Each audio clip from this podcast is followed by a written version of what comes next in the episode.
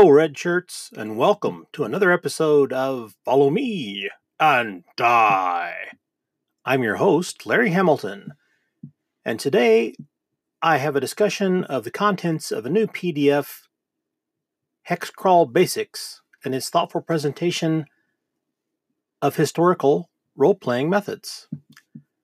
But first, I've got four call ins today.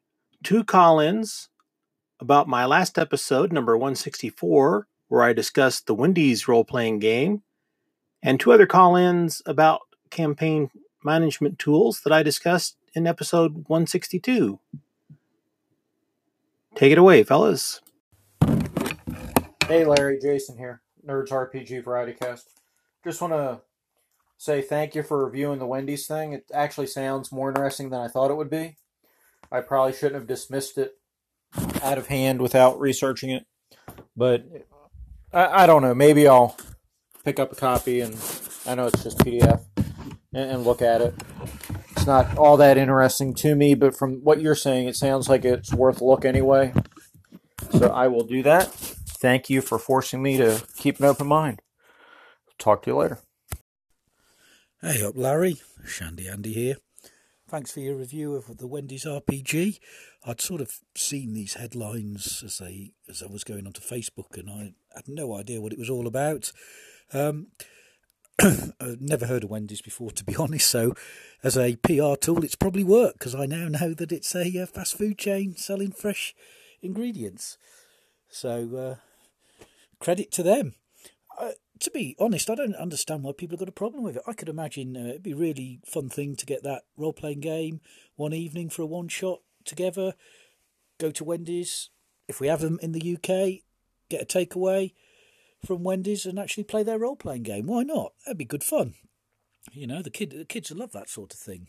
So anyway, cheers for the review. You put me in the picture about what it's all about, mate. And that was Jason Connerly of Nerds RPG Variety Cast and Shandy Andy of Unguarded Treasure B 52. And Andy reminded all of us here in the United States that Wendy's is not necessarily well known around the world. I think they have an international presence, but I don't know the details. I know they're not quite as far spread as McDonald's, for example. But uh, I'm glad I could give you some reason to think about it, and hopefully you'll find something in there that's worthwhile. Thank you very much for calling in. Hi, Larry. I'm another user for Campaign Wiki. I tried out loads of the other campaign um, software, but I found most of it too complicated or had stuff that wasn't really interesting. What I like about Campaign Wiki is you can just record the information you like it's nice, simple syntax, and you can mold it to your own devices. And uh, best of all, it's free, so uh, it's a big thumbs up from me from Campaign Wiki. Hey up, Larry. Shandy Andy here. Just finished your um, podcast on campaign websites and just thought I'd mention the one that I tend to use, which is Scabard, which is uh, S-C-A-B-A-R-D.com. It's a pretty good one. I've been using it for a couple of years, off and on. It's got a free version and a paid version. I think the free version has some restrictions on uh, one or two campaigns, um, and also it doesn't have quite as many features as the uh, paid version. But I certainly uh, used it for about six months, the free version, and found it you know perfectly usable. And then moved up to the paid version because I wanted to support it more than anything. Uh, I think it's about forty dollars a year you pay there. Uh, very supportive developer who is very active on the Facebook uh, forums. So I could recommend that one, Larry, as well. And that was first Pete Jones from Dragons Are Real podcast. And uh, yes, Pete, I really like the campaign wiki as well. It's simple. The syntax is got three different options. You can use its default syntax, BB code syntax, or Markdown syntax. And that's what I'm using for my current Delving Deeper campaign on Thursdays. And uh, any of the players can edit and doesn't take any special permissions. So, uh, and you can export it to backup or use locally or somewhere else. And next up was Shandy Andy, his second call in for the episode, where he discusses Scabard Campaign Manager software. And now that you mention that, and I go check out their website, I do believe I've seen that one in years past, but it obviously didn't come to mind when I did my episode. Uh, I think I may go add that note to that so people can come across it and they can decide if that's something they want to use. I'm sure there's lo- loads of others out there, um, but it's always good to hear what people are using and what they like. Thank you all very much for calling in.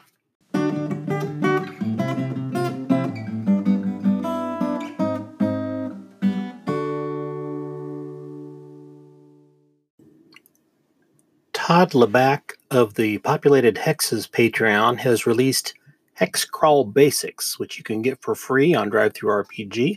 I'll have a link in the show notes. And the cover states it is for Old School Essentials, which Old School Essentials released the free core rules on DriveThruRPG, and I'll also have a link to that.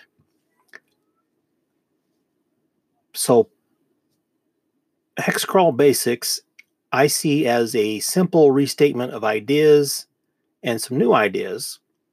And I have to admit, when I first saw it, I was reminded of How to Hex Crawl, which is a pay what you want PDF that was released in 2015 by Joe Johnston. The reason I remember that is Joe solicited advice on uh, G Plus, and I'm one of the ones who responded to him, and he mentions me in the credits of that. So I'll give uh, that disclaimer there. Um, so while I was reminded of that, they're definitely not the same thing. Todd references in Hexcrawl Basics the blog post from 2009 in praise of the Six Mile Hex, and I'll link that blog post in the show notes which is at Hydra's Grotto. And that blog post was a response to blog posts by Rob Conley of Bat in the Attic, Michael Shorten, aka Chicago Wiz, and the Sturgis Suck blog. And I remember reading those articles when they were new, and they gave me a new appreciation of hex crawls. And I have still to do a real hex crawl where you do all the details. My current Delving Deeper game is all primed to do that, but we're more focused on the dungeon that's close enough to town that they don't need to go searching for it. And he gears his PDF towards the common six mile hex with 1.2 mile subhexes, making five subhexes for each big hex. He also mentions that it's easy to convert that to hexes of other sizes. Of course, he explains what hex crawling is and discusses exploration and clearing the hex. He has random encounters and suggests using Osric tables because it has the percent chance a creature is in its lair. And using that percent, he gives a method to determine how far from home the creatures are going to travel so, for example, they may only travel as far as the ring of hexes around their home hex, or they may travel two or three hexes beyond that, or they may never leave the home hex. And for those rarely found at home, they tend to go pretty far. And he says each hex needs an encounter chart. And I think this is mostly discussed in the context of clearing a territory to establish a domain and build a castle. And he discusses as creatures are disposed of, you cross them off the list of the encounter chart because you can't encounter them again. But if the players get sidetracked by an adventure or whatever for a long enough period of time, lairs may become repopulated and you have to start the clearing process all over again. He then has a short section under random encounters about optional rules, new sources of monsters. He says use whatever monster books you have or you can find. Perfect idea. And another is Make Dragons Rarer, that he calls double dragons that he got from some unnamed other game master. And if, for example, your encounter chart has uh, eight options and you use a d8, and for example, if eight means a dragon, instead of going with dragon the first time you roll an eight, roll it again, and only if you get eight again is there a dragon to make dragons more rare. And if you don't roll an eight the second time, you use the second result for the real encounter. He has some suggestions to mix up encounter frequency and distance, and a section on features and lairs. And he suggests that each six mile hex have both one to six features and one to six lairs. And of course, some features can also be lairs, for example, ruins. And he says intelligent creatures in a lair will tend to have guards, reducing the chances of a party sneaking up on a lair.